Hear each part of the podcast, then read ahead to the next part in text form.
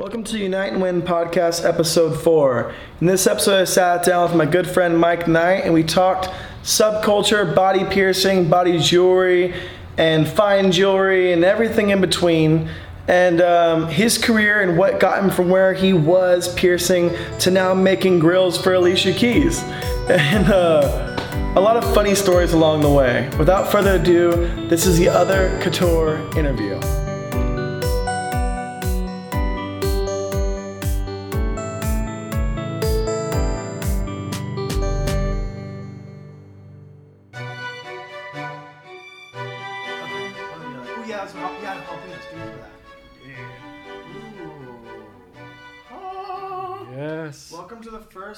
Ever Pizza Party podcast with Wayne and Mike. Hi. Mm. Mm. Oh, that's fucking good. That is wow, that's really good. Today's pizza is bought by me from Cruisers. They could have given it to me for free. Maybe next time. Gotta get more reviews on this podcast. Oh, dude, that'd be great to get sponsored by Cruisers. Mhm. Mm. That's the only sponsors I really want, man. I just want food sponsors. Dude. I gave a plug to like a plant power vegan fast food spot the other day. Mhm. I'm just hoping they see it. I've gotten hit up from like tattoo supply companies and shit. That's fucking rad. Eh, I care less. I want food. True. Can't eat needles. You know what I'm saying? Food is important. Hmm. All right, so if you're just listening, apologies. if you're just watching, I bet you're hungry. You know what? We'll eat a couple slices, we'll bounce back and forth, and then we'll officially start in a minute or two. Because I'm hungry. Yeah. So, so how'd you get your start in piercing? Let's let's go back to the deep, deep dark south. Ah. yeah, so I grew up in Albany, Georgia. Oh, yeah, gotta talk into that thing. So I grew up in middle of nowhere, Georgia. Albany is the name of the city. Uh, technically, I lived in Sylvester, which was right outside Albany, but Sylvester is so small it doesn't. Even, it's not even worth mentioning for the most part. Like everybody that did anything or went to school went to school in Albany. And I ended up falling into a group of kids that were like really into like piercing and tattoos and stuff. And that turned into me piercing myself because I grew up kind of like farm country ish. So we had horses, so we had livestock needles. And when livestock needles? picture the dullest piercing needles ever, What do you do with it for livestock? uh, giving them like vaccinations and stuff like Okay. that. And Why would it be dull? They have like thick skin they are definitely not as sharp as piercing needles, especially as sharp as piercing needles are now. And when I realized that I had that, like that made these kids more likely to hang out with me too, Because you pierce them? because I had access to needles because we didn't like we were doing it with like safety pins and shit. Party. And I was like, oh shit. I have these like big ass hypodermic needles. They were like all 12 gauge too. Right. And like not polished and smooth. And so we didn't we didn't figure out how to get the hubs off of them. So we just like would pierce with the hubs and follow out in reverse and everything. Whoa. It was just disgusting. And then later turned into me like just hanging out in a sh- little hole in the wall biker shop and learning to pierce a little bit. What age was this when you first started dabbling with that stuff? Uh, I was probably like 14. yeah. I was like reading National Geographic and then just like jamming stuff like every kid did. We would all pierce our hand webs. and- webbing? yeah. I never why done did, that. Why did everyone do that? I think because it's like doesn't seem painful. You Yeah. it. And then you fucking ram a 12 gauge needle through there and you're like, feel it in your fucking soul. Crucified. Oh, dude, we started doing all sorts of dumb shit because then we started discover like we came across like mod blog and BME zine Right. and shit like that. So then we were like, oh fuck, let's do this, let's do that. And like there was this one mod artist from Brazil. I think his name was like Urea or some shit. Hmm. But he was always doing like the most outlandish shit, like fucking like inch tall dome Teflon implants, like Ugh. piercing through people's arm bones, doing like intramuscular piercings and stuff. Gnarly. And like one of the kids that I hung out with, like, got real stoned and he pierced directly through his hand Uh-huh. and like wore a barbell, a piece of Tygon in it for like a month before he got like some Oh, I have infection. not heard Tygon in a long time. You could cut that thing and Yep. screw on external. Yep, and they just it. screw it on there, and he fucking wore it for like a good solid like month and a half before he got to- like an infection that like almost killed him. I used to give those to like girls that are getting pregnant that didn't want to give her the oh yeah, you just throw that in there so it's all stretchy, yeah, stretchy. Yeah, like here, good luck, you know. So like from there, I had like the shittiest form of apprenticeship ever. Just like And what age is this? Is like 16, Mm-hmm. 17? Oh wow. So you're, are you still in high school? What are you doing? Um, I had already dropped out of school at that point because at that point in time I was going to a Christian private school, so it obviously I didn't fare well in that Right. environment, so I ended up getting kicked out of school and fucking hung on for a little bit. And then the second I turned 16, I dropped out. That's And, rad. And then got my Don't GED. drop out. It's Yeah, not rad. yeah. The- I think it's rad. yeah, I got my GED like a week later because I was like, Oh, I went shit. there, I was like, this is dumb easy. Like, they're, cool. they're like, you have to do all these practice tests and stuff first before they'll let you take take each section. Right. And then I just like did it in a week, and I was like, cool, I'm done with this. And then started like hanging out in the music scene and shit. And started hanging out and like going to shows, and then just kind of became like a vagabond for a few years. Where, where are your parents at in all this? They Um, letting you run wild? Are they tripping? pretty much like my um i left home around that time too so my grandparents raised me um, on my dad's side i never met my mom and so it just turned into this thing from there and then i eventually like spent time like hunting down like trying to be with my mom and everything and there was like bunch of like crazy scenarios with that but yeah it's life Right. and then from there like i just kind of left and just disappeared Were you still in the small town or? Um, I stayed in that town for a little bit, and then I went up to like Macon, Warner Robins area, and then hung out there because I ended up there and started hanging out in the hardcore scene there, and just like going to shows and shit. And I ended up like just crashing at some party house, So how'd you land the apprenticeship, especially that young? just hanging out. Damn. Yeah, just in like this shittiest biker Were shop. you getting tattooed there? Nah. I didn't get a tattoo. I didn't get tattooed actually till I was 17, like almost 18. Oh, wow. Um, But the shop I was in, the guy wouldn't tattoo me at all. He like taught me how to uh, scrub tubes because the only way a piercer could be useful in a tattoo shop was I had to learn to make needles and I had to learn to scrub tubes. And in the most unhygienic way possible. sure. Oh, dude, it was great. It was you got one gloved hand and one ungloved hand. Mm. One was dirty, one was clean. And this motherfucker, I shit you not, told me to blow air through the tattoo tube to clear it after I fucking got done scrubbing it. I have a gross story too. Ugh. So, so the shop that I not the where I apprenticed for tattooing, not piercing. Um, it was upstairs shop and there was no restroom in the shop. Yeah. And so you had to walk down the hallway, hang a left, hang a left, and there's a restroom. Yeah. And then in the restroom there was like a janitor's closet. And the janitor's closet was like one of those big like um, plastic kind of square like one foot by one. You know what I'm talking about? Mm-hmm. Yeah. Yeah. Well, those kind of like things, and it was just stained, all grody and nasty. And then there was like buckets of paint and ladders and roof access. It was just kind of like a closet that had extra storage of just.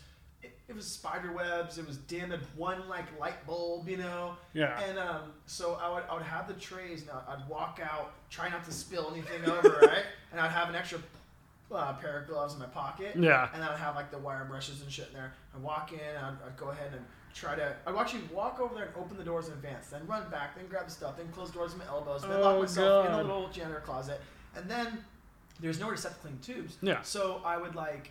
There was like uh, I don't even know what I set them on. I think it might be a bucket or a box, but I'd lay out some like paper towels or something, and I'd go and I'd scrub them, and I'd get everything out of there, and boom, boom, and I'd go and set them over on the on the clean Yeah. using air quotes if you're not if you're not watching um, paper towels and then i put them on like the tray and yeah and then, and then it was just like i don't know like dirty clean all the same thing just getting ink off those tubes so Yeah. you can't see it and that's all and then i would go ahead turn things off throw away the gloves wash my hands close everything up walk back into the shop i'm, I'm touching several doors on the way out on Of the way course. into the shop and then we go to our sterile sterile sterile air quotes again Yeah. sterilization area and it was just the crock pot style fucking steam Oh. God! Yeah. There used to be a cookbook, and if anyone out there can find it, I used to have a copy of it.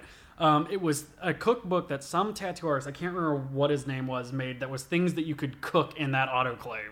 Really? Yep, and it was all these like random like fucking. It was basically just pressure cooker recipes, but like yeah. written in a funny way Crazy. for cooking in one of those type of autoclaves, and I fucking loved it. I had cooked fucking. I cooked salmon in one one time. In the shop? Oh yeah, Oh! but in one we didn't use anymore. Yeah, right. Yeah, You theoretically. Up, you one up me.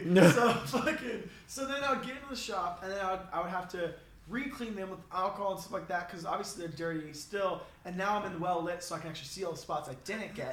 then I'd bag them, then I'd autoclave them, then they come out. Half the tubes from the pressure and the steam, ink would come out. Yeah. I'd have to go and take those and do them again. and so it was by no means a perfect process Oh god, yeah. and uh, and that was that was for the first couple of years of my tattoo apprenticeship, and and, and actually pre-tattoo apprenticeship, I got in there as a piercer. I wanted to apprentice there, and they'd pay me like ten bucks to scrub the tubes. Yeah. And then, like you know, after three months or so, I got in as a tattooer, as a tattoo apprentice, um, for an excuse to not get paid anything to Yeah. tubes. And then um, that's how we were doing it until we relocated. and We actually had our own sterilization room and figured things out. But I mean, yeah, I, the, I, I didn't even learn anything about. Oh, I mean, I knew because I was my prior apprenticeship, but there was. It was basically, yo, just get the ink off these things. Yep, and pretty cook much. 'em. And then dude. anytime when I was learning to do like make tattoo needles and shit, Yeah. the big rule was like everything I made he was going to inspect afterwards. And if I put a needle together and put one on backwards, I had to get tattooed with it. Just That's a dry cool. line. It's kind of cool. Dude, you never think about like how sm- like with how small they are, you'd assume they're still pretty sharp even on the no, I- blunt end. Dude, you can fucking feel if a 13 mag has a backwards needle in it. Like I would feel it in my soul. That's actually like a really cool way to learn. Yeah, I like. I, I only fucked that up like three times. Yeah, that's pretty cool. I was like, yep, not doing that anymore. I'm really making sure that shit's all facing the right way. So was there any like effort to get you into tattooing, or was like Nope, so they're just like you're gonna pierce here, or like did you know you wanted to be a piercer? kinda. And were you already on the BME zine like Oh, yeah. and stuff at that time? I was like fucking doing all sorts of dumb shit to just make content because like back in that day, like Oh, to have your IAM account, IAM account, you had to um, provide content for like. I can't remember like how it was. It was like you for like each picture you posted or submitted, you get like It a month or some shit like that. yeah, yeah, because no one paid for it. You just Yeah. content. But you could also like I remember when I had mine, I would just like stretch earlobe section. Yeah. You know, you just like get your way in the different sections and stuff. And the fucking I'd like brand myself and be like branding. And then the branding, there's so many subcategories Oh, yeah. too, like chemical branding, Yeah, exactly. branding, and electric And- artery, and, and then like, fucking like freeze branding and when they oh, did Oh, all that weird shit too and i eventually was just like kept just doing stuff to maintain having access to BME zine at an age that archive. i was like far too young to be looking at some of the shit on there How probably access were you approved? How, how Um? I- there was like some stuff that you couldn't see unless you paid. Or yeah like even though there was stuff that you couldn't see unless you paid if you weaseled your way around in the forums enough you'd eventually see some like dudes with their cocks cut in half so Right. this started finding stuff like that. I'm like, what the fuck? And then I started like learning about like Jack Yount and Sailor Sid Diller Right. and all this stuff. But even like knowing about that stuff, like I couldn't get into any learning forums or anything because nobody would have considered the shop I was at to be something Right. worthwhile.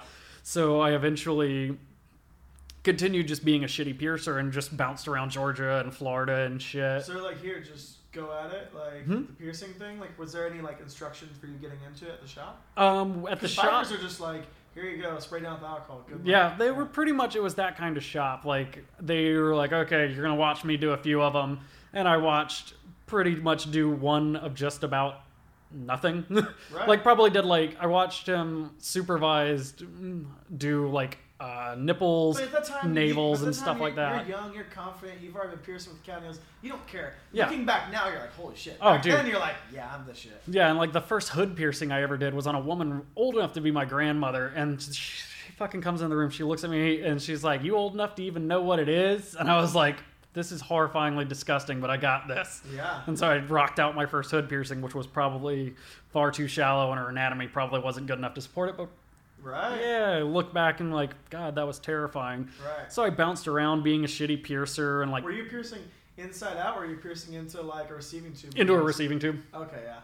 And so I bounced around a bit in Florida and Georgia and North and South Carolina, Indianapolis of all fucking places I ended up, which I actually really love that city.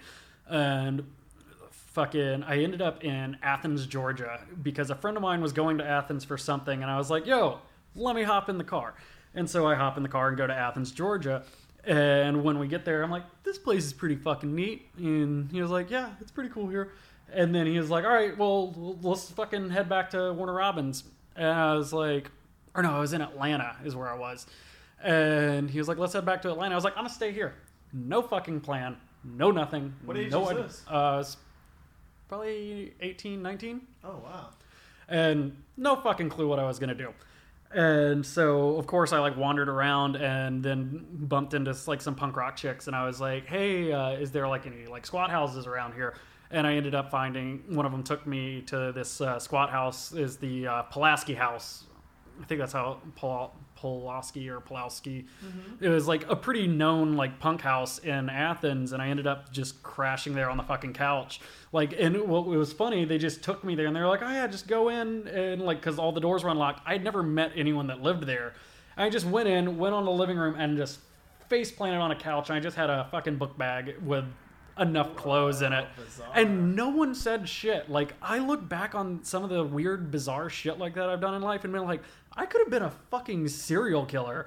And these dudes that lived in the house, I probably only spoke to a few of them like once. I had a really similar experience out in Gainesville, Florida. Oh, Me and my friend Brian, we uh we went to Florida and we were like riding our bikes. We went to like Cape Coral, Punta Gorda. We made it Oh, shit, to yeah. Tampa, and then from Tampa to St. Pete. We met this guy named Mike, and and his girlfriend or who he was seeing at the time, she was vegan, and so was her roommate, and they let us stay there, and they made us vegan food. And then Yeah. and he told us, "Oh, if you go up to Gainesville, I have these friends at the Axe Manor, and and it's like these dudes in this D beat band, and they were super cool. And he's like, just go up there and tell them you know me. Tell them you know Mike from St. Pete. I think it was Mike. Sorry if Mike finds this. I'm sorry, bro. But um, yeah, that was I was uh, 19, 18, 19 at the same time, and um, we, we, we got our way up to Gainesville. We found the address. It's a normal looking home. We knock on it, and there's like a party ensuing. And we know Mike. Oh, Mike rules. Yeah, Yeah. tell us you're coming. Crash there, and we and it turned into like through a couple weeks. And Yeah. it was something where it was like, you know, if you guys just like recycle our cans and pay us like forty bucks a month, those can be your couches, and you Yeah. can just live here. You know, and they'd have like punk shows in the garage, and it was it was a pretty cool couple of weeks. But like, that's like cool. That's like kind of a neat. Sounds yeah. really similar. and it's like what's crazy is just like looking back on like the time period and just being like because an adult, you would. I wouldn't if I fucking woke up and there was some dude with face tattoos asleep on a couch in my living room that I'd never seen in my fucking life. Right. I would have beat his fucking ass. Right. And they like, I would like kind of nod up, up when they would like walk through to go, leave in the morning, and they were just like, later. I was like, okay, cool.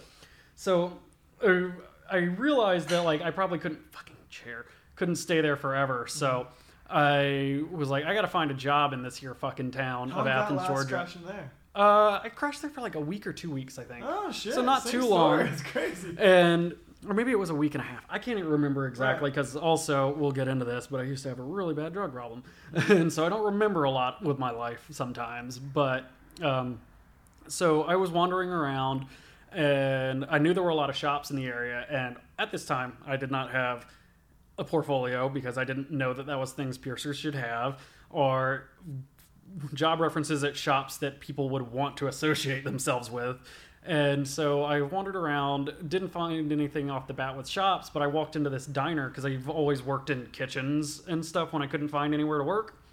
And so I go in. There was the uh, the fuck the I can't remember the name of it, but it's this really bomb diner in the main drag of Athens, Georgia, and they have like really bitchin' French fries. And I go in there and I was like, "Hey, uh, I'm looking for a cook job and everything." It turns out that some other scuzzy punk kid was coming in for an interview and was going to be guaranteed the job because his friends worked there. And he totally swooped in on it. Yeah, and so I walk in there, yeah. and the the owner assumed I was this guy. Right. So they ended up giving that kid a job too. And I ended up working there for a little bit. And so it was pretty much fucking madness, just like diner operation kind of thing, and like in a football town. So like game days, it was like, oh, I got to make 200 hamburgers at once. I'm gonna die. Right. But so my first week working there, like they gave a really good, like you could get a shift meal every shift you work. So I was able to get food, which was cool. And at the time, since And I didn't have like on them bitchin' French fries. Oh, yeah. there Oh, of course. And so I was like looking through like the local paper trying to find like someplace to live that I could afford. And I found like there was these apartments like a couple streets away where it was like everyone it was like a four bedroom apartment with like a big common room in the middle. Hmm. And since it was a college town, they would just like sublease these rooms out to whoever owned the apartment. Okay. And so one of them was for rent. It was like 200 bucks a month. And I was like, sign of the times too. It was like 200 bucks a month, fucking Yeah. nice apartment, shit, yeah. And so it was like this ragtag group of people that shouldn't be living together. It was like a exchange student from India, a Mormon chick, and an alcoholic frat guy, and me. And I had nothing in my room. I just Sounds had like a weird sitcom. like I had a blanket that I grabbed from Goodwill and a pillow and that on the floor and that was it. And so I kept working at this diner and then um, fucking I got fired from the diner and I was like, oh fuck, I wonder if there's any of these shops around here are hiring. And this is the moment that I always accredit to me turning my fucking career around as a piercer. Because even though I knew about BME and fucked around with all that shit, I didn't know much about like quality piercing and stuff like that. So here comes me, probably haven't showered in a minute, wearing the same jeans from six months ago. And I walk into Pain and Wonder because I heard they were looking for a piercer. And if you're not familiar, Pain and Wonder is uh, Beth Rosinski's shop. I mispronounced her last name my whole life. She'll probably kill me for that. But um, so I go in there, and it was the first time I had ever been in a quality shop. I was seeing all the logos for like Industrial Strength, Anatometal, Oh, BVLA, cool. and I was like, this shop's rad and it's beautiful. And I walked straight up to Bethra, not knowing that she owned the shop or anything. I was like, hey, I heard you guys are looking for a piercer. And she looks me dead in my fucking soul because I probably smelled awful and was like, leans over the counter. She's like, "Do you have your portfolio and uh, resume?" And I was like, "One." At that time in my life, I probably couldn't have spelled resume if someone asked me to. Right. So was your answer? What's your- And I didn't have a portfolio. I was like, "I don't got one." She's like, "How long have you been piercing?" I'm like, "A few years now." and she was like, hey, "Do you go to the APP conference?" And I didn't fucking know what that was. And I was just like, "What's that?" And she was like, "The uh, educational conference by, put on by the Association of Professional Piercers." And I was like, uh, that's, "I'm like stammering, no idea what to do or what to respond." And she was just like, "Get out." I was like, "All right, bye."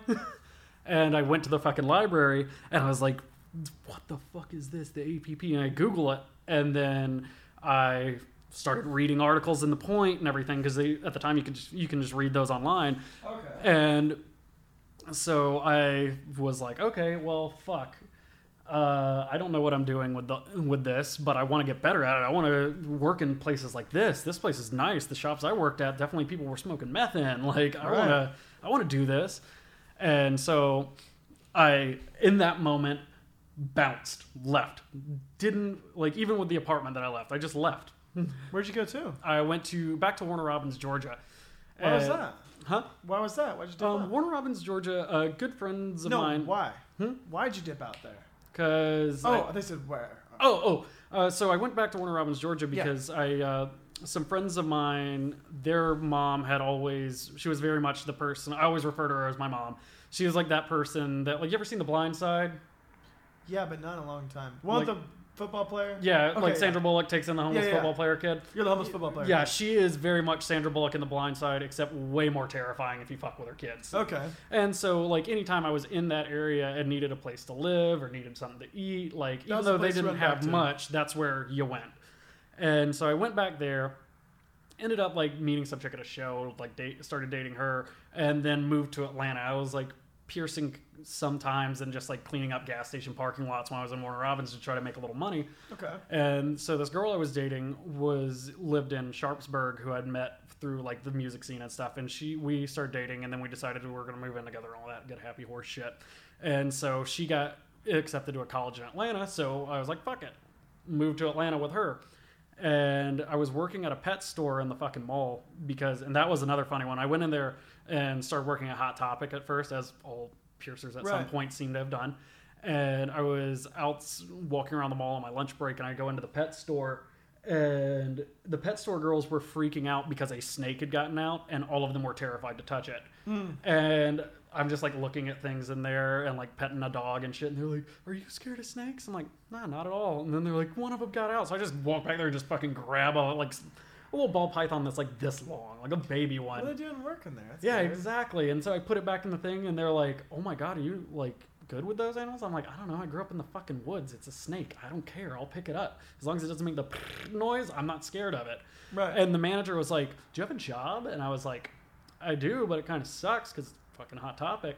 And they're like, "Okay, cool. How much are they paying?" They, I told them they're like, "Cool. Well, we pay better, and you get sales commission." And I was like, oh, "Fuck yeah!" Quit my job at Hot Topic, started working at the pet store. same mall. Like same. Yeah, same fucking mall. Whoa, crazy. And so one day I was outside smoking a cigarette, and I ended up meeting um, fucking the owner of Psycho Tattoo's wife, similarly, uh, Dino Cook's wife at the time.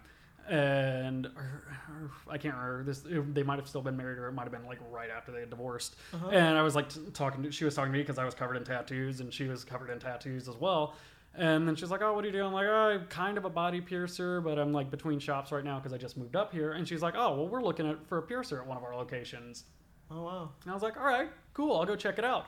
So I go in there and I get the fucking job. Like, Damn, you really just stumbled your way. Yeah, like- into the whole industry. So like I kept hitting like and like I didn't have a portfolio still at this time, Right. so I hit up like every kid I knew in the music scene because it was like MySpace era. And I was like, who the fuck wants snake bites? Who wants a Medusa piercing? Whoa, I haven't heard those. In a long everyone come in here, come by my Spider bites, yeah, like dumb angel shit like that. I'm like, come All here- kinds of bites. Yeah, come by my fucking apartment because that's Yeah. sketchy as shit, and I'm gonna pierce you in my fucking kitchen. And I still to this day will always laugh about this. Quite possibly one of the best and most symmetrical piercings, like paired setups I've ever done, was in a kitchen.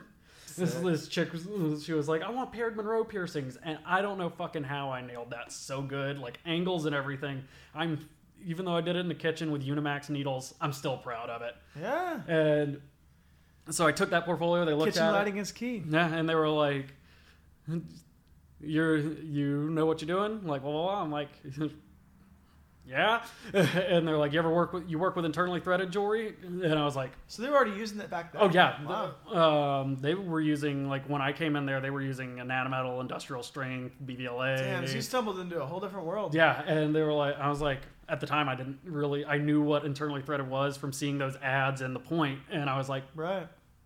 Yeah, I've worked with it, quote unquote. Right. And so started working there and worked there for quite a few fucking years. That's so cool. And then the girl I was dating uh, at the time, she her life dream always was to live in LA.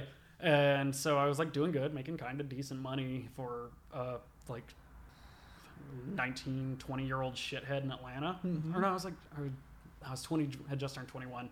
And I was like, fuck it, let's do it. Because even though I didn't want to move to LA, she really wanted to, and I wanted to make her happy. So we did.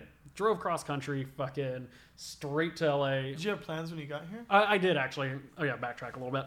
Um, so I put the feelers out there on the old MySpace uh, to find a shop looking for a piercer in LA. At this point, you have a resume. Yeah, at this You point, I have a resume. I You have got a that MySpace. yeah. portfolio. I've got actually an extensive portfolio. Yeah, you're killing it. And so I fucking ended up like talking to a few shops and like coming out to check them out, and I ended up landing with uh, Velvet Grip. oh, Yeah. that's how it came about. Yep, moved, and then flew back, packed everything into a U-Haul, drove across country to work for Velvet Grip. Well, so when you came out here, like, why did you fly back? Did you think you weren't going to stay here? Oh no, um, I flew out by myself just to like hang out and see how I got Oh, along okay, with people, okay, yeah. and then Little guest spot. yeah, it was like the smartest way I've ever done anything at that time in my life because then. then, like the pay they promised me sounded really good, which in hindsight I should have researched cost of living in Los Angeles because what I thought was really baller pay was pretty much the same thing I was making in Atlanta. Right. which was enough to get by. So I move out to LA, and I fucking pierced there, and I pierced at Freak Chic a little bit because there was some. They were doing some remodeling at Velvet Grip at the time when I moved. Was so it the same owner? uh, Oh shit. Yeah, the that. original owner of the Todd, Whoa. Okay. and so they everybody from the shop while they were doing the remodeling and everything were all working at Freak Chic, which um, have you ever been through there? yeah, it was on Melrose, right? Yeah, it was on Melrose. Um, you ever remember House of Freaks? They used to be upstairs. It was the guy that had House of Freaks, which was actually one of the like the longest running like piercing only studios Oh, on wow. Melrose. And then he opened like a full service tattoo shop. It was actually one of the more beautiful shops I've ever seen. Huh. And now it's uh, Radiant Tattoo Labs or whatever. Okay. But so I worked between the two of them pretty much seven days a week for an eternity. And so your chick moved out with you? Mhm. What was she doing? What was she getting to? Um, she went to cosmetology school, didn't finish, and then we came to LA, and she didn't really have much of a plan, but she She just was, knew she wanted to be in LA. yeah, she just wanted to be in LA, and like now she does, I think she does like fashion PR or some shit, which is cool, good for her. Yeah. Uh, she's happy. Like we ended up like not working out. It happens. It's life. We were young and dumb. You ended up in LA. It might have been the best thing for you. Yeah, exactly.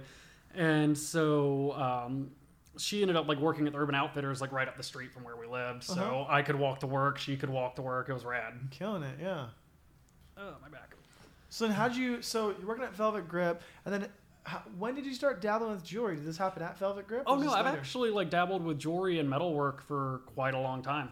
Uh, probably been making jewelry. It's funny, like it's another one of those things where I'm like, I'm not entirely sure when I started exactly because there was like one time some girl that I had hung out with and dated a little bit like sent me a random message on Instagram because she came across my Instagram. She was like, "Holy shit, I still have a necklace that you made me 11 years ago," Oh wow. and I'm like, was I making jewelry Don't remember then? that. Like I don't remember that. Must have been those But- wild years. yeah, so I was like, all right, cool.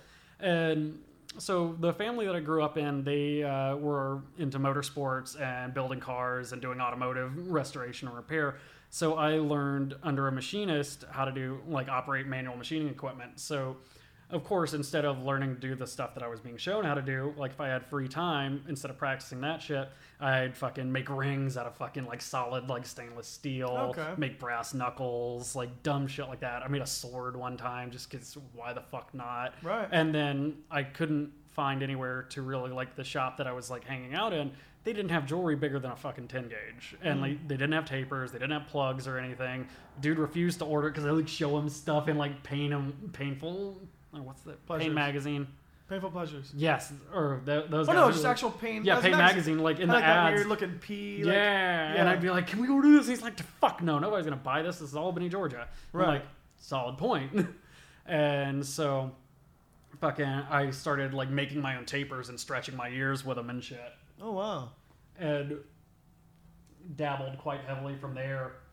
Like with never like much plan or direction with it.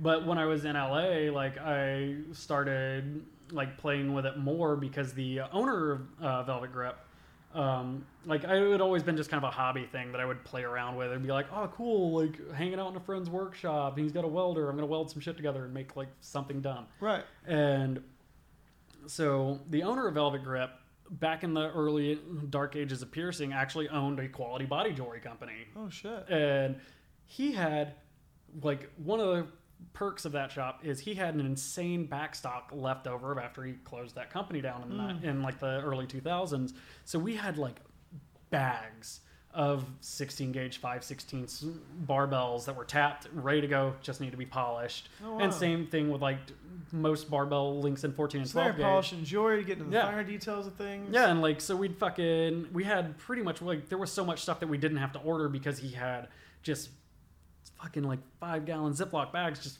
full of like okay cool here is enough 14 gauge 5 8 barbells to last you to the end of time. Yeah. So I would just he would just set me up uh, above the shop with a polishing machine. And at first we put the polishing machine, polishing machine in the back parking lot. So it was like just polishing barbell fly across. I'm like, well, never gonna see that again.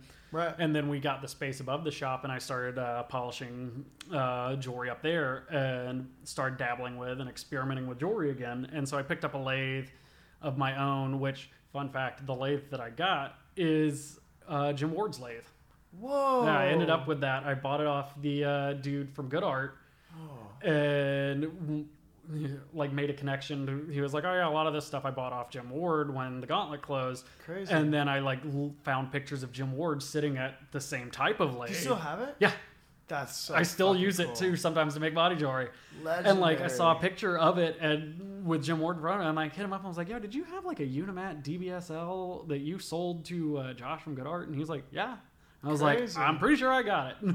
That's so cool. Uh, It, it sits in my attic. I use it every now and then for just like some random stuff because it's a Swiss Swiss watchmaker's lathe, Mm-hmm. and even though it still runs and everything, it's so old that I just like kind of don't want to like fuck with it too heavy and like ruin Nah, it. that's cool. because it's like too. It's all original. Like nothing on it's been ever replaced in Wow. the time that I've had it. So I just I'm like, eh.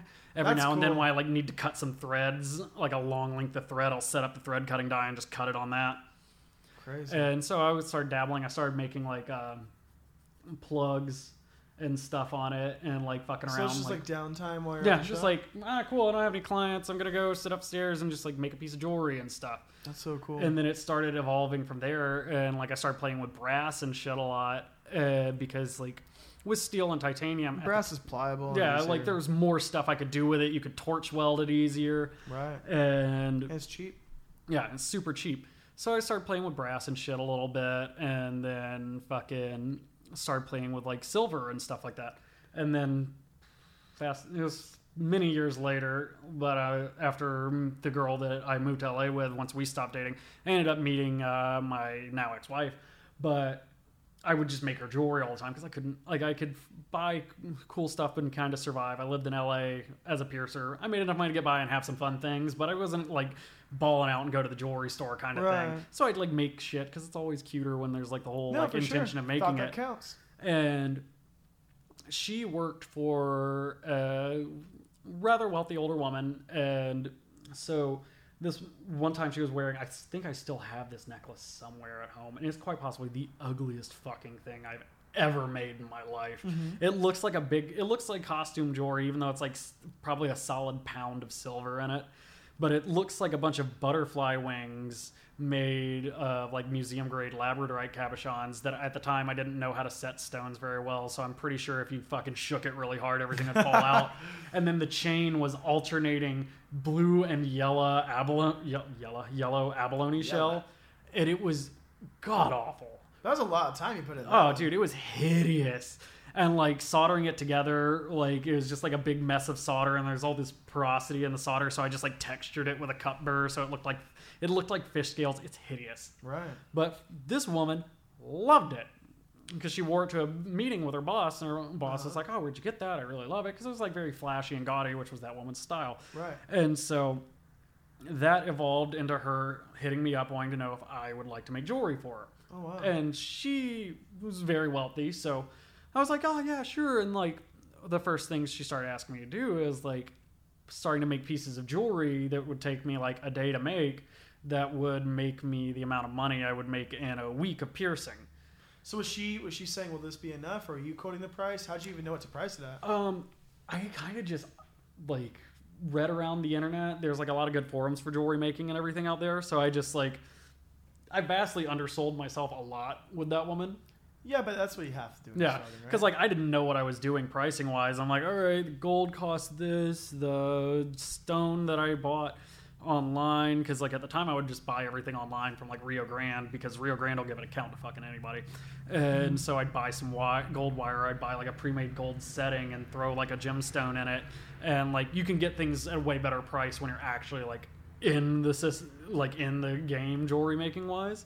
So I would just buy that stuff, and I'd be like, all right. So from what I gather on the internet, I just multiply all this times three, and there we go. That's the price, which Right. tec- technically is kind of correct, but without factoring in overhead, labor hours, all that shit. So I was like basically Right. giving her stuff at just that'd be correct if it was a retail item that you didn't make. yeah. And it was basically I was just giving her like wholesale material cost on everything. Uh-huh. But you'll live, you'll learn. And so she kept buying stuff from me. And like every year, she would have this big Christmas party for a charity that she ran. And she would give gifts to all the women that Wow. were important or were super close to her. And she would have me make all the jewelry. That's so cool. And it started evolving from that to what like What kind of jewelry are you making? You making funky necklaces? What are you making? necklaces, rings, earrings. It is all upstairs, velvet grip, making Yeah. all this happen. Yep. Damn, that's a dope side hustle. with like no tools, like no idea what I was doing.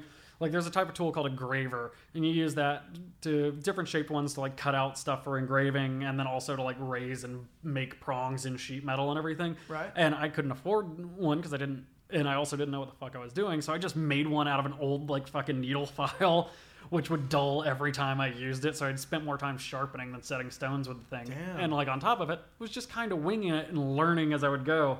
And I would just sit and read everything I could and just like make jewelry until the sun came up because I would work at Velvet Grip from noon till midnight. And then I'd probably go to the bar next door and get real hammered and then go upstairs and make jewelry all night. So did she know like?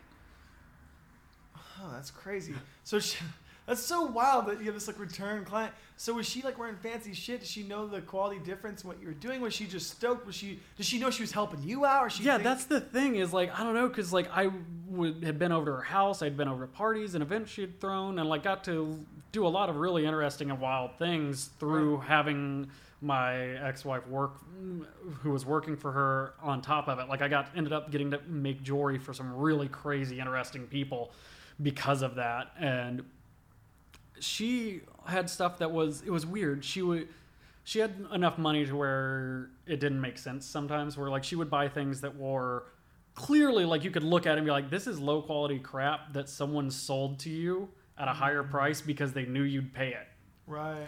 and like i think i got a lot of repeat business from her because i gave her a good deal there's like been a few pieces i sold her that i look back on and i'm just like yeah that thing should have sold for like you know a, a couple more thousand dollars than the 500 i charged her for it Right. because a lot of times too she didn't care But at the time, it was like such a perfect learning experience. For yeah you. Fun and like i had a lot of like the free reign because like um, I would every year hand draw and watercolor a Christmas catalog of just all one of a kind stuff for her. Wow. And I, at some points, I was like, I don't even know why I'm doing all, putting all this effort into like this little like watercolored like hand bound catalog that I'm making, because she would barely thumb through it and just be like one of everything. So rad. Yeah. And so I'd get to make stuff that like there were times I'd draw something like I'd see a gemstone downtown that I'd never be able to afford and or never thought I'd be able to afford or something. And I'd be like, I'm gonna draw something with that. And then I'd draw it and give her a ridiculously good deal on it and she'd buy it. And I'd be like, cool, I get to make a piece out of something What's that the I really story of want. this lady? Like, what, where did money come from? What was, what was she doing? No one really knew. it's so cool. Um, she She's like a little like She- angel to your career. Yeah, she was actually. Uh, in, her life was very interesting, but very clouded in secrecy. Um, she was actually a political refugee from Indonesia and came over here with nothing. Crazy. And apparent, her story is she built a real estate empire and then uh, got into oil investing, and had Huh. far more money than God. Like, Wild. yeah, and it was very interesting. Huh. And so for years, like I'd make jewelry, like if it was Valentine's Day, like she, it was funny because I, she had me making so much stuff and I was making enough money and then found out I had a kid on the way. So I was like, okay, cool. We like talked about it and I was like, all right, I'll stay home, do the stay at home dad thing and focus on making jewelry. And hindsight, I should have probably kept a full time job. Like I will tell, always tell people, I'm like, for learn from my mistake, save up at least like four months worth of income before you quit to chase turning your hobby into your career, because she was actually pretty much the only client I had. Like I'd make like an engagement ring for a friend like once or twice a year, and every now and then I'd make some stuff here and there for other people. Right. But for the most part, like oh Valentine's Day had rolled through, she'd just be like hit me up. She's like, I need earrings for all the all the women in my life, and I'm like, cool. Damn, Someone's birthday would show up. Make jewelry for their birthday. Christmas had come around like every year at Christmas. Sounds like you only really needed her when you first started. yeah, like I really only did Yeah. until it didn't anymore. Right. And so she uh, ended up um, like every year, just on Christmas alone, would spend like forty to fifty thousand dollars. Damn. And I would just make jewelry. I was pretty much her private jeweler, and my skills got better and everything. And I got to just like experiment a lot because she didn't seem to care. Like there are definitely some pieces where I was just like, "Mm, I shouldn't have let that leave, and haunts me to this day that it's out there just waiting to fall apart on whatever insanely rich person she gave it to Right. and then someone out there is going to repair it and be like, I don't know, my friend got it from so and so. Then great, that's like it's like when you do like an apprentice tattoo that's out there that you're like, oh man, they're telling people I did that. I just got sent a picture of one today from Anthony. Saw saw a tattoo out in the wild. They did like Oh. oh, yo, and I just put I just commented back classic Wayne. Yep, it happens. it was cool to see. Whatever. But like making jewelry for her, I ended up getting to make stuff for like Joe Montana's wife. Wow. Um, like indirectly, like I would meet Yeah, them and yeah. everything, and then like I got to make stuff for Sidney Poitier and his wife, which was that was cool as hell. yeah. And then from there, like I had decided to quit piercing full time because the kid was on the way and focus on jewelry. Right. And years go by, and or not many years, I guess a couple years went by, and then eventually my um, ex-wife stopped working for her. And at the time, like when she quit, like her the boss at first, the old lady was like, "Okay, I'll, I still want to get jewelry from you and stuff." Blah blah blah. We've had such a good working relationship for so long, but that woman ended up being, uh, and also at this time is when me and my ex-wife were like pretty much at the tail end of things. Right. So, um, she left the job. Everything was cool. She was still buying jewelry from me. And then one day, out of nowhere, which the wo- woman had like chant had times where she would be really and irrationally cruel to people, and she like emailed my ex about a bunch of things and like ripped her to shreds on it. And at the time, my ex was like, "Dude, you gotta like." Say something to her. She can't just like email me out of the blue and talk to me like that. Uh, And so I did, and that ended that business relationship. fuck.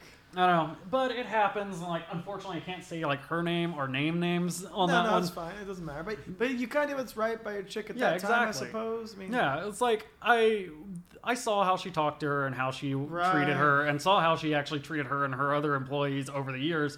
And where it's like, you know, as much as I liked the money and it was great and it was getting to do like funding me mean, having it's the a life that to I move wanted. on get away from that one client, do Yeah. something else. exactly. And but and at that point, you're ready. You had your resume again. Yeah, Your exactly. Begins. well, kinda.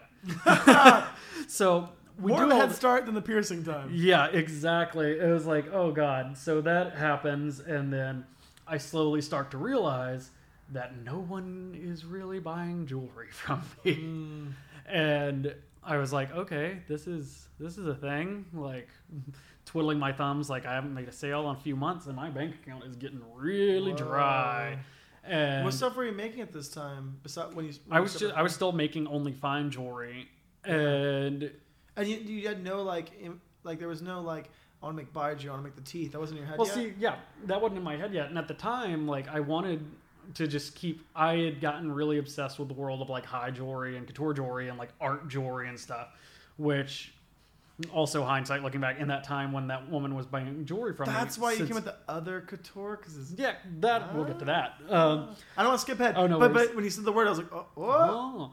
And so like um since I was wanting to pursue that world, there's I always tell people like some of the best jewelry designers and jewelry houses that exist, none of us have ever heard of Uh-huh. for the most part unless you're into that world and namely can afford it. Like that makes sense. yeah, there's like people like uh, Lydia Courteille who her work and designs are amazing, but they're like more art than jewelry, and the average person has no idea who she is, which is okay because the average the person isn't going to drop sixty thousand dollars on a ring that sits like this tall and is made out of is red nano ceramic holding a bunch of rubies and shit, Right. Like stuff like that. And so, since I was in love with the world and that craftsmanship and stuff, I started collecting stones to make pieces like that. So I ended up sitting having a stone collection that's pretty extensive of stuff that at the time I couldn't sell. Like I could only sell back within the industry and not even get what I even paid for it. Right. Trying to resell it that way. So like I had stuff like hot pink untreated spinels from Sri Lanka that I'm like, yeah, if I put this in a ring, it'll be like five grand. And I'm like, oh yeah, no one that follows me on Instagram is gonna buy this because nobody wants a neon pink fucking ring for five grand right now. So it ended up, Neon, neon pink, Yeah. five thousand dollar rings. yeah, my board. exactly. Still got that stone waiting for you. Actually, I think I sold it. No, I actually lost it in the laundry. oh, what? Yeah, it was in my. I had it. I had taken it to get uh, reappraised because I'd read about the value of that uh, spinel going up. So I went to go get it reappraised, and I had it in a Ziploc bag in my pocket, in my jeans, like that little bitty pocket. Right. And then forgot to take it out, and then washed it in the laundry and never saw it again. Later. Yep, but it happens. Um, so at the time, I was like realizing like I'm not really making much jewelry. I'm not making any money. I'm freaking out. Got, Mhm. got a baby, and so um, a piercer hit me up, like an old piercer colleague, uh, and he was like, "Hey man, that ring you did that had the coffin-shaped uh, rubies in it." Could you do something like that, except with like black diamonds or like a black stone or something? Mm-hmm. And at the time, I didn't put much thought into body jewelry because I felt like from years of piercing that there wasn't anything I could add to the industry jewelry design wise that wasn't already out there. Right. So I didn't even like think about it. I was like, ah, there's Body Gems, BVLA, Future Primitives, Leroy, and Neometal. They got it covered. No one's gonna care about what I'm doing. And so he hit me up, asked me about that, and I was like, cool. I yeah, let's I can make that happen. So I made like the first one coffin shaped little black diamond threaded end. And that was the first piece of body jewelry that wasn't like a set of plugs or a taper or something that I had made. And um, then sent it to him, posted it online. Had a few other piercers hit me up, be like, "Oh, can I get those too?" I think, God, who are the? It was James Wazinski that owns the parlor in Buffalo. I think was the first person to hit me up about one and get one, and then followed by a piercer in Canada. I can't remember his name, and that turned into a complete nightmare because the James wanted one threaded, and that one I knew how to do, Right. and the guy in Canada wanted a threadless one, and I had fucking no idea. Like at that time, I'd barely like when I had quit piercing, I just barely transitioned into using threadless jewelry. Right. And so I was like, yeah, sure. So I ended up putting like a 26 gauge pin on there, and it was way too big. So I had to ship it to Canada, then ship it back and put new pins on the back. And at the time, I still didn't know like a whole lot about what I was doing jewelry wise. Like I was just like experimenting a lot. And like when I was making fine jewelry for that woman, I was like I'd fallen in love with high high jewelry and couture mm. jewelry. And in that world, pretty much everything's handmade from wire and scratch and metal and sheet metal. So like the first few little coffin shaped diamonds, I actually handmade little coffin shaped bezels that were like five millimeter by two point five wide. By like I rolled out like a piece of sheet for the backing, and I rolled out a piece of wire into a rectangle, and then I had to cut little grooves into it to fold form it into the shape of the stone. Working hard. Oh yeah, and I sold them for like a hundred and like forty bucks or something. Not smart. You know, like the the amount of labor going into them. Yeah. And then that's why I was like, "There's got to be a better way to do this." Just cast that shit. Yeah, exactly. So I got a mold pulled off one and started casting them, and then like shot the shop in Canada. Eventually got some that actually like worked because I had to realize how to make threadless jewelry. And then uh, Joel in Australia ordered a bunch of them, and then I was like started thinking, I was like, maybe I should do this. Like maybe I should It's like more your world, right? yeah. I was like, I already know all these people. Like maybe I should give it a shot. There's a clientele list that's untapped right there. Yeah, and so I just started like I would go and get gold wire, I'd make seam rings, solder some bezels on them, and call it a day, and keep going. But then I slowly started getting people wanting to buy body jewelry from me, and then from there, like I still was like. At that time, I didn't have like a catalog. I still barely have anything resembling a catalog because I need to finally shoot like an actual one. You gotta watercolor that calendar. I know, right? I should do that again. But um, It worked before. yeah. So I was making all this body jewelry and just like going around to shops in LA with like a shitty like bought at like in the jewel- jewelers district locking briefcase just full of just like random shit. Like I'd fucking take some seam rings and like solder a bezel onto them and like throw like a watermelon tourmaline in there. Just throw something cool and like go in there and like a few shops I'd go into, they would bought like uh, Body Electric. I walked in there and he I walked in there. And I was like, he's like, how much for all of it? I was like, seven hundred bucks. And he was like, okay. And I was like, okay. So I started going around to other shops and started selling them jewelry. And like, I'd make seam rings and stuff. And then I remember uh, it was uh, I was gonna go to Vegas. It was me, my ex-wife, my kid, and my kid's grandparents. were all gonna go stay in a timeshare and everything. And so I was going. This was also another fun learning experience. Uh, I had made entire thread bar of 16 gauge threads, and fucking I cross threaded it when I made it. I didn't realize I had fucked it Oh. up. So I soldered together all these 16 gauge threadless ends. I dumped every last dime I had into making all of this jewelry. I called every shop in Las Vegas, like, hey, who wants to see some And stuff? all Who wants to see some stuff? And by the time I got done, I was like thread checking everything, and all of it was stripped. And I was like, I've only got like five pieces of jewelry. Whoa. And so that turned into like a big shit show. And then I was like very defeated and all that. Yeah. And then decided to like come back at it.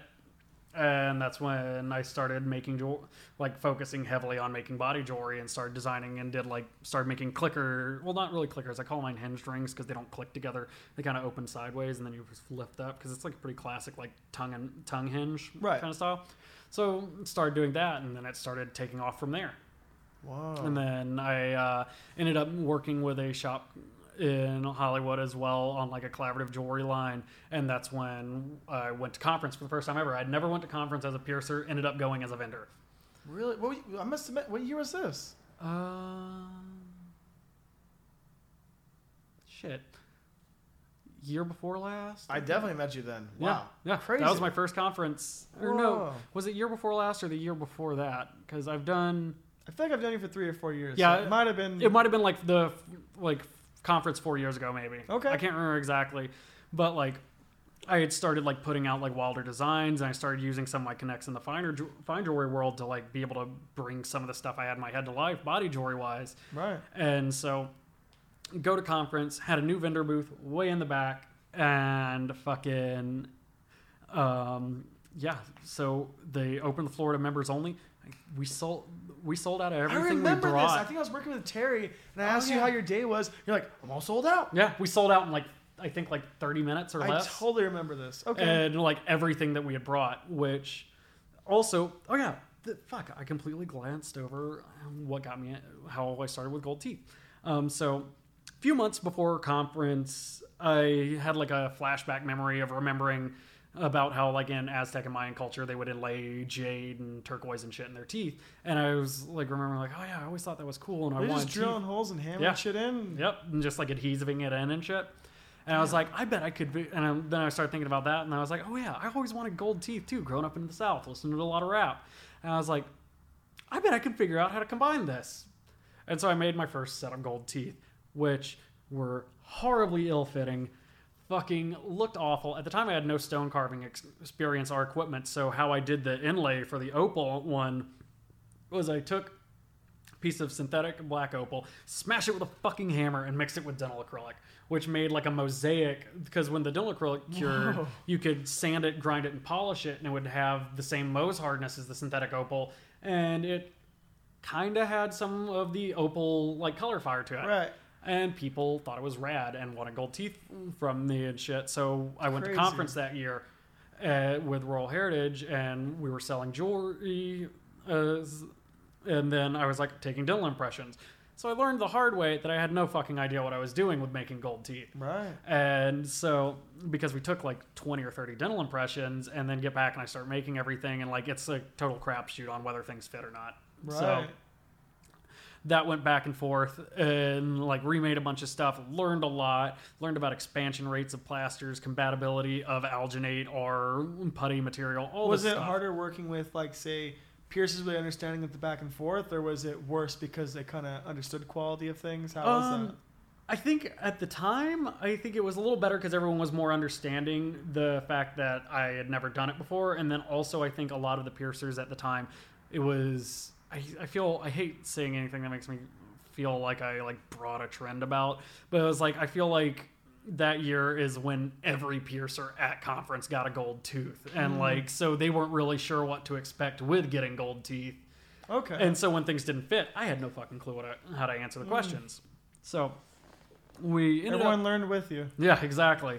And I just tried to remake ev- sets for everybody and try to do be good on everything. There were like a few people that was like a year later to, that were just like, "Hey, I never got my teeth." I was like, "Oh shit, let me give you a refund." Whoa, yeah. And just like try to make good on the situation because. I always joke that I have the worst but best memory. Or no, my apprentice the other day was like, "You have the simultaneous memory of an elephant and a goldfish."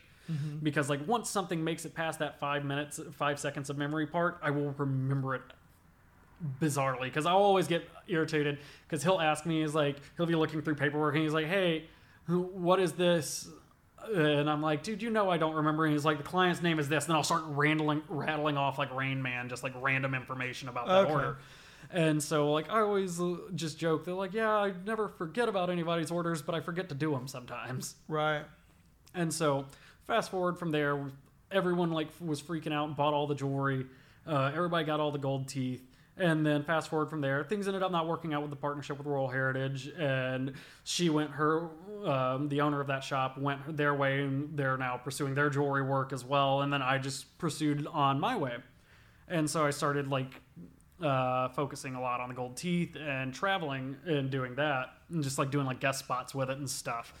And so how long messing with the gold gold teeth till you started to kind of figure it out? Was it just that Um, bulk of orders? Once those are figured out, you kind of had. Oh no, it took a while. It took after that fiasco of like all those fucked up teeth and having to remake them.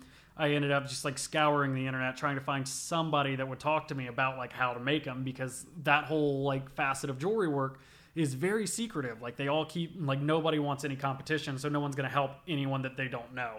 And I eventually like came across like this uh, guy from Atlanta, and I hit him up, and he was just like, "Oh man, what do you need to know? There's enough money out there for all of us." And I was like, "Cool." So I sat and go back and forth and be like, "Oh, cool. I have no fucking clue what I'm doing because like I would do it how I would do things was." hard, not smart. You were just learning the hard way the whole time. And yeah. like, turns out there was like you had to prep the plaster a certain way. You had to like cut marginal lines and all this stuff that I wasn't doing because I had no fucking clue. You're just crossing your fingers. and Yeah, and just like hoping it would work. Like it was like very much like I'd throw a pile of gold teeth in the universe and see how many of them sticked, and then tried to remember how I did the ones that worked and how Right. to replicate it for the ones that didn't work. And then I started like really getting into focusing on like the uh, opal work with teeth, That seemed like that was like the niche right out the Mhm. gate, right? and because And I- also that was such a kind of new thing. People well, were kind of willing. really though. It's Really? like people always like hit me up about it, and they're like, "Oh man, I'm, like nobody's ever done that before." But actually, people have done like opal grills for a while. Um, I just did it a little different. Like the ones I had seen in the past were people would get like an oval like cabochon and just throw a setting on a tooth, throw it on there. Right. Like Erykah Badu's had like a opal grill for fucking ever, but um, a lot of them were just like that, like just like a cabochon set shaped stone, and I wanted them to look more like the actual tooth was made of Right, opal. So I was right. like started trying to experiment more because like at first my experiments were crushing the synthetic opal, mixing it with dental acrylic, and not being happy with the results, and then I started to get some stone carving equipment. I was like, I'm going to try to carve natural opal. And then I found out the natural opal is really sensitive, and a lot of natural specimens are sensitive to moisture so and temperature change. So I had done like a few that had like natural opal in them. You'd go outside, smoke a cigarette, go inside, drink ice water, and just crack in half. Whoa. And like stuff like that. And the moisture would cause them to craze and lose color and stuff like that if they were um, were hydrophane opals. So ran into all those issues, and then on top of that, like the amount of material needed to carve like a half millimeter thick inlay that may or may not still have light play when you're done carving it Right. was a lot, and it ended up costing more money than it was worth to use natural. And then just on top of that, the odds are it was probably just going to break right.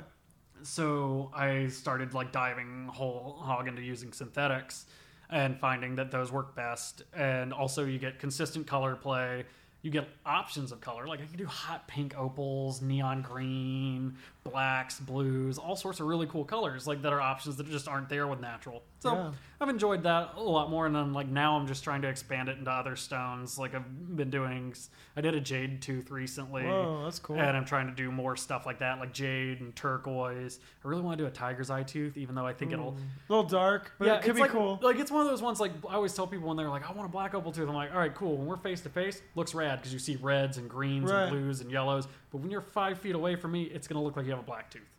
What about Tiger's Eye set in like white gold so it has more contrast than like yellow or I think it might look good, but I also still think this from like further away distance, it's gonna look like you have a brown tooth. Hmm. So I'm like, So how do you pull it off? I don't know. I haven't done it yet. it's one that I'm like I want to experiment with, and like it's funny because I was really worried about jade ones just being like, because green, like Mm. neon green, and it was like, oh, these actually look fucking dope. Yeah, I, I think I think it sounds awesome. Yeah. I think it sounds. And then like want to experiment with other stones and stuff, and like play with other like weird concepts. Like I've got like a set that I'm going to be doing that's going to look like geometric stained glass with Whoa. doing uh, kiln fired enamel in it and everything. So it's going to look like red, green, blue, translucent glass in That's like three dimensional patterns and stuff like that. Is that the grill look like that, or just what's inlaid in one of the teeth? Um, the the grill, I was gonna cut like geometric patterns into Oh, the yeah, wax, okay. and then each one of those patterns would be a different translucent glass. Sounds fucking crazy. Yeah, so hopefully that works out. You're currently like experimenting with that right now. Yeah, That sounds like a headache. uh, yeah. But like you have all the right things in place to figure out that, I guess. Yeah. So it's like I always like to just experiment and play, and then like on top of it too, with like all like my body jewelry work, like I just try to like design more out there stuff. Like for a minute there, like I was always like, I'm never gonna be the guy that makes basics. Like I didn't want to make tri beads and discs and balls and seam rings and all that shit. And then of course now I make all those things because I learned quickly that like as much as I just want to make like fancy diamond septum pieces and stuff like that, people ain't buying seven thousand dollars septum rings every month. Right. They're buying seam rings. Yep, they're buying seam rings. I could I could post on Facebook right now. Here's a bag of seam rings. Who wants it? And it would be gone in five minutes. Right. So it became like kind of like a means to an end, like um, more of a necessity. And it makes to- you, and the, all the basics, you learn the basics makes you better at Yeah. doing the better shit. You Exactly. So it's like butter has come as much as I want to make like fancy like nipple clickers and like crazy like septum pieces and stuff, like doing I'll get like orders where it's like 300 tri beads and it's like it's very mindless monotonous work, but it's, a day or two worth of work between me and my apprentice to do that kind of an Right. order and that order will pay our bills so that we can sit and play with making weird septum rings. But it seems like everything's kind of culminated in full circle. Like, it's so wild. Like, making the big, gaudy, crazy jewelry just kind of gives you some know how to make the big, gaudy, crazy gold teeth and Yeah, exactly. that jewelry. And then, like, the basics, and then being a piercer. And, like, it's just all. It seems like it's all kind of meant to be to come into this route of jewelry. Yeah, it's you know? been very interesting. And then like the whole making gold teeth, and then like the opal gold teeth, like really like expanded my career because like when body jewelry orders are slow, I'm always making gold teeth, and then with like the traveling with it, I keep getting more and more clientele from that. What's your favorite thing to make? What are you into? Um, I I mean, you like the variety of everything? Uh, yeah, I like the variety. My favorite things to make are just like the more weird and bizarre, the better. Right. but like right now, I'm starting to. Sorry, I'm starting to experiment more with. Uh, I really like fallen more in love with like uh, synthetic opal just as a medium to work with, and like I feel like a lot of people don't work with it Right. as like uh, just an, another medium because it's not the most expensive material in the world. Like I, I usually buy it in I buy it in brick form, like just big ass bricks, right. and then I also buy it in like I the laboratory that I get all my uh, synthetic opal from in Hong Kong. They I have them make like a specific uh, cut of cabochon. It looks like you know what a trillion cut is, right? It's like the little triangle. Right. I have them make an elongated one that looks kind of like a shield almost, Hmm. but it's pretty close in shape to the way a tooth looks. So I used to just cut these bricks into thin slices and then cut out each piece that I needed to make a tooth inlay. But now with those, I have them. I have two different sizes that I've like after making enough. I've been like these sizes are round about what I need for just about everybody, and so you could I round get those out. huh. You could round those out. Yeah, so I then take those that are close enough in shape just to minimize waste material, start cut, cutting the concave and everything on the back because it has to be concave Right. or convex or whatever, so it folds over the tooth because the tooth's got a curvature to it. So then I cut that to match the curvature of the tooth, and then I start shaping it to try to follow the shape of the tooth. And then that's a lot quicker than when I take like a slab this big and slab, cut it into slices and just wing it from there. But so I started like experimenting with lately just uh, cutting the synthetic opal and carving it into different shit. Like I made like a ring out of solid synthetic I opal saw that on Instagram. Yeah. and like experimenting with making things using it as an entirely different medium. Like I'm working on some pretty interesting pendants that I'll post hopefully soon. Um, using synthetic opal and natural stones and gold Wow. and stuff, just to like use it as a different material altogether. That's super Like cool. instead of just treating it as like ah, it's just a synthetic. You're like, well, actually, if we take this neon pink one and throw this really rad purple stone in this in with it, and then do all this crazy gold work around it, it's, it's cooler than just a Yeah. synthetic. And so I'm gonna play with that a lot in the future. That's crazy. But I'm also gonna start like I'm gonna finally I've been saying it for years, I'm gonna finally finish my website, finally finally shoot an actual catalog and start trying to focus more like now that things have gotten steady. And I've got like a good amount of shops that I'm supplying regularly with like basic stuff to where like I can comfortably venture into making the body jewelry that I've got in my head which is way more higher end stuff. Like it's stuff that's like most shops would need to have on consignment or have buy as just case candy. Like uh, at conference last year, I made a set of nipple clickers that are going to retail around like thirty two thousand dollars, Right. and they're at a shop in Seattle at uh, Laughing Buddha. Go check them out. Um, fucking, they're rad. They're like almost three carats of diamonds in the pair, all 14 karat gold, sapphires. They're really nice set of stuff, but it's like that's the kind of body jewelry I want to make because I picture the industry going a lot more of this high end route. Wow. And like, because when you look at shops like Maria Tash and stuff, like people go in there and they buy diamond everything. Like, I I want to move away from using like CZs as much as I do now and move more to her only offering like fine, like as close to being like the Tiffany and Co. of body jewelry as possible, I guess. So that's where you want to go. That's Yeah. cool. Well, not even like Tiffany and Co. Actually, I'd rather go more like the route of like Van Cleef and Arpels, like some of the like famous Right. French design houses, and like that level of body jewelry, which is stuff that the average person isn't going to buy, but it's and won't be something the average shop probably would even stock in a million years. But with some of the clients I've attained through like gold teeth and stuff like FKA Twigs, like those are the people that have the disposable income and have body piercings because as the world is changing, like people, People that, have piercings yeah, and they still like, want people jewelry. look like like there are people that look like me that are millionaires now, Right. And it's just like the people. What would you buy if you're a millionaire and you still had piercings? Yeah, exactly. High end gold body jewelry. Yeah. I'm gonna get tattooed at private studios because I'm not hanging out at a walk-in shop anymore. Right. Like the people like of our generation, like the freaks and weirdos, are starting to make names for themselves in their own little niches and everything, and like actually have the disposable income to buy stuff. Because it's like with like uh, if we're doing like top and bottom eight and opal teeth, it's like I think I charge like forty two hundred for top and bottom, or no, top and bottom six is like forty two hundred, Right. And it's like people are always like, "Oh, I bet you only get like rapper clients." I'm like, "Nah, I get like weird like dudes that like to smoke a lot of weed and blow glass. Like Yeah. that's the clientele I'm getting, and like these are the people that were considered losers by societal standal- standards like a decade ago, but now they're the ones that are like, we're actually like hip, badass artists, and we make money now. So, Right. and that's the clientele that I'm getting, and I keep experimenting with that kind of stuff too.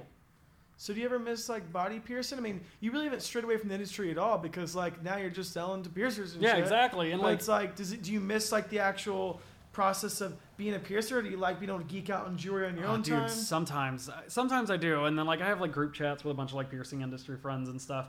Where and then like some days I'm like, man, I miss doing that, and then there's other days where I'm like, nope, no thank you. I don't miss it at all. like sometimes I do, and I like I like talking about it. I like being around it, but like I don't really miss the day in day out grind of being a piercer. At all. yeah, and it's like one. Th- I think I it's miss just more- nostalgic to think back at it. Yeah, and it's like for me, I think I miss more the shop environment. yeah. Where it's like a lot of times when I'm like traveling, doing uh, like little pop ups to take dental impressions and stuff. to kind of still I mainly do. I mainly just deal with piercing shops. Like every now and then, I'll do like jewelry stores or I'll do like a clothing store and stuff like that. But for the most, uh, most of the time, it's piercing and tattoo studios. Yeah. So it's like I still get to hang out with my industry friends, still get to hang out with like Right. like-minded people and stuff. So like every now and then I'll get hit up and they're like, "Oh, do you want to come through our shop and take dental impressions?" I'm like, "Yeah." And they're like, "Do you want to pierce while you're out here?" I'm like, "Only if crooked septums are like the new thing because I Right, can fucking yeah. nail that every time." And people are always like, "Oh, like if you started piercing again, what kind of clientele would you want?" And honestly, older gay men, little kids earlobes, best clients ever. That's Just fair. genital piercing, old old bears getting their dick pierced. Hell yeah. They're always respectful, polite, tip really well. Little kids getting their earlobes done, sometimes a nightmare, but I like kids. Kids are fun. Like, I have a kid. Like, I can relate to them because I'm pretty much an idiot, but I look like a cartoon character most days. So, Right. kids are fun. I like piercing them. But then, yeah, definitely, I just liked, because that was uh, when I still pierced, a lot of my clientele was gay. Right. Because I was in West Hollywood, like right at the beginning of Boys Town. I actually used to uh, do events at a club called MJ's in Silver Lake. Mm. Every it was like one Tuesday a month. They had this event called Body Shop, and I was would be piercing on stage Really? in a gay club, and it was Whoa, that's cool. it's like one of those things that like a lot of like I'm sure a lot of modern piercers are cringing thinking of the no, but like I want to hear about that. That sounds Yeah. wild. Tell me about that. Oh, this stuff. I love it. And there was one bar that I'll still do events with to this day, even though I don't pierce when I do them there anymore. But um, so I would go to MJ's, set up. They'd set me up on the stage. I would definitely be piercing people. They would be signing waivers. Probably, like, definitely as far as ethical piercing goes, this is terrifying. Younger generation piercers, shield your ears because this is just bad. Like, basically piercing drunk people on stage in a gay bar. Lots of nudity and lots of sex happening everywhere. And it was awesome. And it was the best. Like, I would come, show up, pierce, and leave and just hang out and everything. And, And do would you get paid per client or just you get paid to be there? I got paid to be there. I got um, paid per client. And then also, the shop owner gave me a percentage of the jewelry sales. What a wild gig. And what's nuts too is like as much as people want to hate on stuff like that, I'm like, hey, a lot of our industry kind of started out that way. No, that is Yeah, it's like it. straight up. I was like, I felt like the like not Jim Ward, but like definitely like in no, that era, yeah, like if we're to kind of look back stuff. to that nostalgia, but then diss it. I mean, Yeah. I don't know. It's real. Yeah, exactly. And as much as like some people that like I didn't like post about it much online, but like every now and then I'd have like piercing friends hit me up and they're like, Well, it's a subculture. Yeah. Keep it like that. Like it's And- cool because it- yeah, and they're like, yo, are you really like doing that in this in these bar in this bar? You don't I'm have like, to. Don't go to the bar. Don't get pierced by me. Yeah, I'm like, cool, man. Yeah, I am. Like, whatever. I mean, adults. Everyone's They- having a good they're time. signing waivers. Fucking, they're getting a enamel and industrial strength jewelry slammed into their nipples while fucking Rihanna is playing, and it's awesome. Right. And like, I've, the greatest, one of the greatest moments ever is they had a one rule in that bar, which was always weird. It was you couldn't show butthole there. Oh, Of all fucking things, you could not show your asshole. it's a good rule. so this guy was getting his guiche pierced. So how do you not show a butthole at that? I didn't. I was like completely not even thinking about the rule. So I've got this dude, um, fucking. You broke the rule. Cover Yeah. your butthole. Get out of here. So I was trying to figure out on like a small, skinny massage table how to orient this dude. So pretty much he was like laying on his back, Right. legs spread really wide, Fuck holding yeah. his balls up, and like had his ass like tilted up a little bit like this. And so I could like have like directional like way to work with like a really shitty light, nothing like that, but really bad lighting. And all of a sudden I hear the promoter scream, "No!" Butthole. Yeah, and this dude comes flying across the goddamn bar. But is the butthole even facing them, or is it? It's facing the crowd. Really? It's like butthole full open view, and he fucking hauls ass, covers the dude's butthole with his thumb, and I proceed to pierce the guiche. Why was so strict on the butthole? Rule? I have no idea. Because that club also did what they would call a rolling blackout, where they would cover all the windows and turn all the lights off for one song. And if you want to get your ass grabbed, that is the time. Because it was always like running backwards through a cornfield in there, and it was Whoa. awesome. I loved that bar. And but yeah, that no butthole was the rule. And I'm like, I've straight up seen people blowing each other in here. So okay, Wild strange rule. huh? But it was just like ungloved fucking finger covering a butthole while I'm piercing a guiche. And oh man, yeah, that bar's not there anymore. It was a fun time. But there's another bar that I still to this day, if they hit me up to do anything, I will always make time for them. Just because like historical standards, at least. Like um, it's a bar in Silver Lake also called the Eagle. Mm-hmm. They were originally called the Gauntlet. Gauntlet sued them for the name. Really? Yeah, because Gauntlet, the Gauntlet Yeah. piercing shop existed first and Okay. had way more expansion than them. And apparently, before it was even a uh, bar, a leather bar called the Gauntlet. I think it had another name. I can't remember. But it was like it's been around since like the '60s, since it was illegal to have like a leather bar. Right. And they um, would have me come once a year for like their anniversary event, and um, I would I'd like either suspend somebody or like just do live like strike branding and stuff in like the most leathery of leather daddy bars. Sounds ever. like such a cool, wacky, Oh, weird dude, experiences. I loved it there too because like I'll even go to the Eagle just to have a beer. I like that bar. Yeah. And it's like I'll just be sitting there like drinking a like out of a pint glass. Bartender who's like this dude has been in the scene in like Silver Lake gay bars forever. He's definitely like late fifties, but still looks like a Greek statue. And he's just in a jock strap, fucking shaking his ass. And I'm just like, Not showing drinking. butthole, though. Yeah, he's not showing butthole. I'm just like drinking a pint glass. Somebody will sit next to me like, "You here by yourself?" I'm like, "I'm straight. I'm just working the event." He's like, "All right, cool." Pulls off, and then I will proceed to brand someone on stage. Wow. And usually, there's this guy uh, who got me into that scene. His name's Jason, and he would uh, put. He used to put on the events at MJ's. He was the no butthole guy, and he also Got that thumb would. ready. We'd been doing a like strike branding bodysuit on him for like years now. Whoa. And usually, when they have me come to the Eagle to do their anniversary event, I'll always brand him and just add another panel onto his bodysuit. Like, we branded a collar all the way around his neck, like real gnarly stuff. But it's like the last time I did an event there, ended up like I'm straddling him on top of a pool table wearing like full like hazmat mask and strike branding his. No, this was this time yeah the no the the last time i was actually doing his arms but the time before that i'm like straddling him shirtless branding a collar around his throat Oh, and like God. all these people are taking pictures but the last time i did the event we did lines going all the way down to his elbow Whoa. oh my foot's cramping oh god yeah we did lines going all the way down to his elbow and then wrapping around his bicep Wild. and it is intense every time. And like that last time when I was doing the arms, somebody afterwards was like, "I work at the hospital," and I'm just like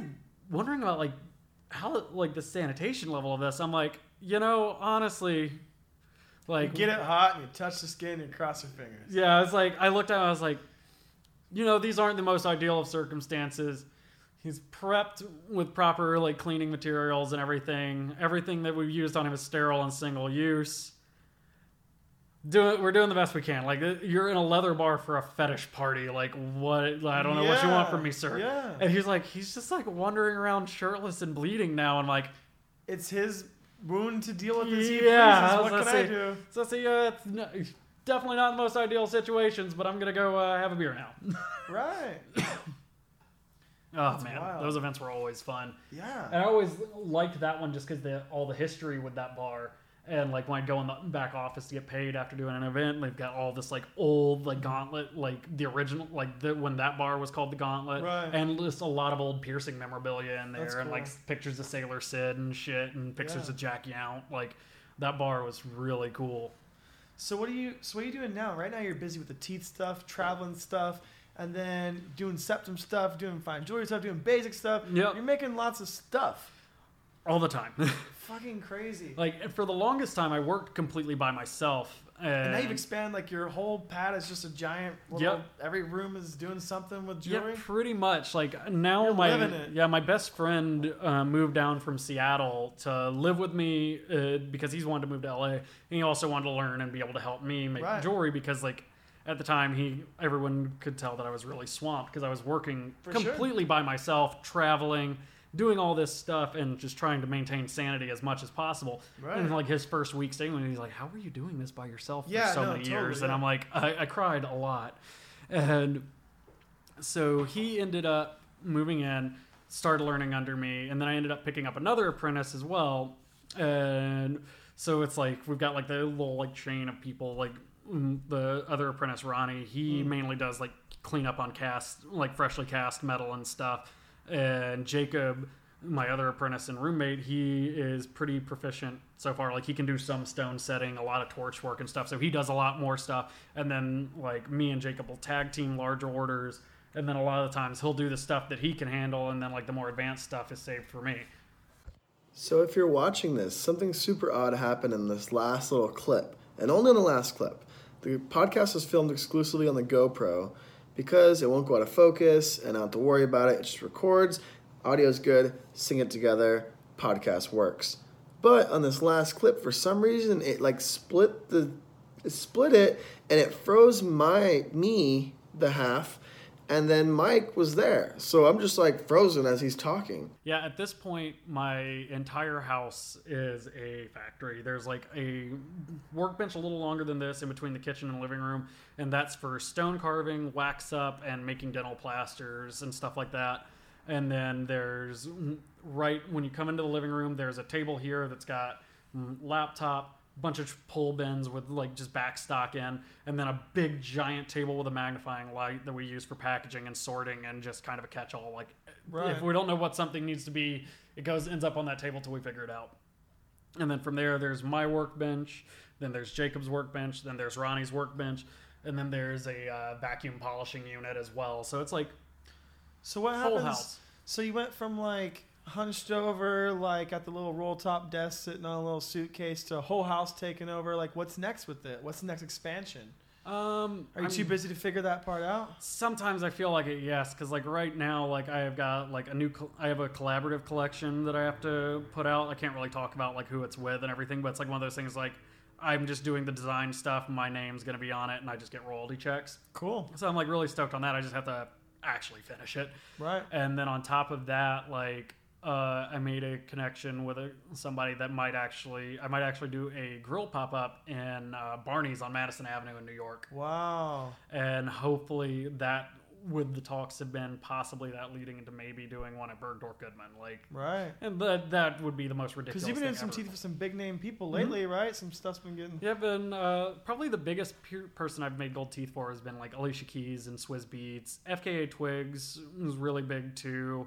Uh, Leon Bridges. And each one just like, like goes into the next one. Yeah, and then like I'm making some bracelets for Kendrick Lamar right now. So so rad. all sorts of just like random stuff, and like these guys, people just find me through Instagram or like I was gonna say, so you don't have that website going. So how Yeah. can people find you and order your stuff? yeah, the Instagram? website is just like a contact page form because like I'm still working on building the actual web store. Like the plan this year is after January to like finish completely one page of the website each week and then like hopefully fully launch it by the end of February. Okay. And have like a full on web store. But like for now people can just Say it's gonna happen in February, and I'll have this out in February. And so when this is done, it puts a. Okay. It's gonna be done in February. Yeah, I'll be done in February. Oh god, I'm gonna die. but um That's the pressure you need, though. That's the pressure got you to where you are right now. true. This is one more point Yeah, of pressure. And it's just like I want to get that finally launched because now people will either DM me on Instagram. I'll just give them. I'm like, here, shoot me an email, and we'll talk about it on there. But the webpage, like when people go there, they just fill out the contact form, and they're like, "How do I order something?" And I'm like, "Well, we're emailing, so let's do this." Just email them back Yeah. and forth. And just go back and forth with email. Okay, cool. All right, well, I feel like we're gonna talk about teeth forever. I'm Yeah. gonna put your website that's out live right now underneath, and then your Instagram, and then Facebook. I have Facebook, but it's all like I have like a. You're Facebook. still on MySpace. That's what it is. Oh yeah, definitely. God. I Facebook. I just have like my personal page, but I do have a business page on Facebook, and it's just other couture as well. Okay, cool. All right, you can find everything from Mike down below. His Yeah, website's alright. down there. Buy a grill, get some fancy jewelry, get freaky, shoot him an email. I love when I get to make gold cock rings. Gold cock rings. I fuck, there's a jewelers forum that I'm on on Facebook that's like for the jewelry industry, and anytime like weird stuff like gold cock rings or gold sex toys comes up, That's I always dream. am the one everyone tags me in in there. It's like a ten thousand member forum. Could you use? And I just like made a joke the other day, uh, and because someone was like, "Man, you always get tagged in these posts." I'm like, "Well, I'm the resident cockologist of the forum, so it's like, Could you use the same stuff you're casting teeth with to cast like some Yes. kind of gold? Yep. gold member. yep, yep, totally could." That's a dream. Yeah, could take actually could take an impression of a dick, then pour a plaster of it, then do a wax up over that, and then make like a gold condom. Whoa. Yeah. Like if you had like an Ampallang or an Apadravya, could make like gold like from the head down to like midway of the shaft and just have solid gold and that's it held on with the piercings.